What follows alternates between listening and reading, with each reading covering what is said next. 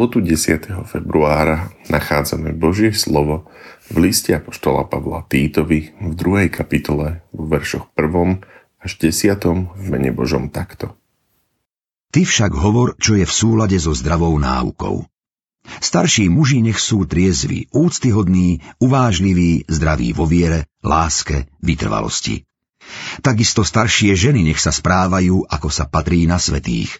Nech neohovárajú, nech nie sú zotročené mnohým vínom. Nech učia to, čo je dobré, aby viedli mladšie ženy k rozumnosti. Aby milovali svojich mužov a deti, aby boli uvážlivé, čisté, aby sa starali o domácnosť, aby boli dobré, poddané vlastným mužom, aby Božie slovo nebolo vystavené rúhaniu. Takisto napomínaj mladších mužov, aby boli rozumní vo všetkom. Ty sám buď vzorom dobrých skutkov.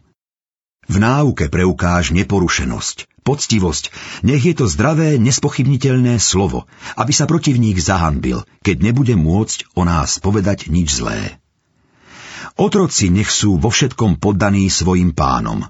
Nech sú ochotní, nech neodvrávajú, nech nič nespreneveria. Naopak, nech preukazujú všestrannú a úplnú vernosť, aby v každom ohľade boli z každej stránky ozdobou učenia o našom spasiteľovi Bohu.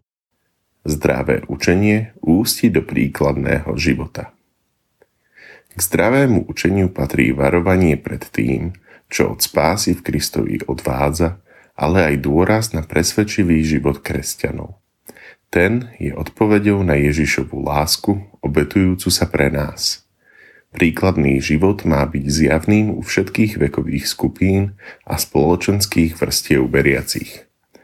Církev obohacuje, keď je pestrá po generačnej stránke a sú v nej rôzne spoločenské skupiny. Zároveň to skrýva ich hrozbu konfliktov. Spôsob, ako sa kresťania správajú, môže podporovať šírenie evanielia alebo ho brzdiť, iba poškodzovať jeho vierohodnosť. Nejde o klamný imič, ale o povesť kresťanstva vo svete, o to, aby život veriacich Krista prebúdzal záujem ďalších o vieru v Spasiteľa. Ku príkladnému životu patrí disciplinovanosť, ovládanie, a to tak v pití vína, ako aj v reči. Ohováranie je diabolská praktika. Porovnaj prvú knihu Mojžišovu, druhú kapitolu 16. a 17. verš a 3. kapitolu 1. verš. Príkladný život dodá dôraz aj slovám tých, ktorí vyučujú. Verš 7. Apoštol opakovane nabáda k striezlivosti, miernosti a rešpektovaniu druhých. Miernosť je odstup od prílišných emócií, či už hnevu alebo náklonnosti. Neprepočujme tiež, že príklad starších môže motivovať mladších k životu, ktorý je na Božiu slávu. Verše 4. a 5. Motivujeme či znechucujeme? Kiež aj pri nás ortodoxia ústi do ortopraxe, príkladného životného počínania. Modlíme sa.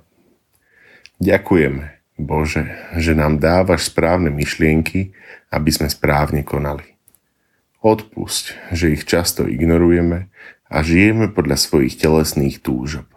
Veď nás po cestách Ducha Svetého. Amen. Dnešné zamyslenie pripravil Martin Šefránko. V svojich modlitbách myslíme aj na cirkevný zbor Chmeľovec zo Šarišsko-Zemplínskeho seniorátu.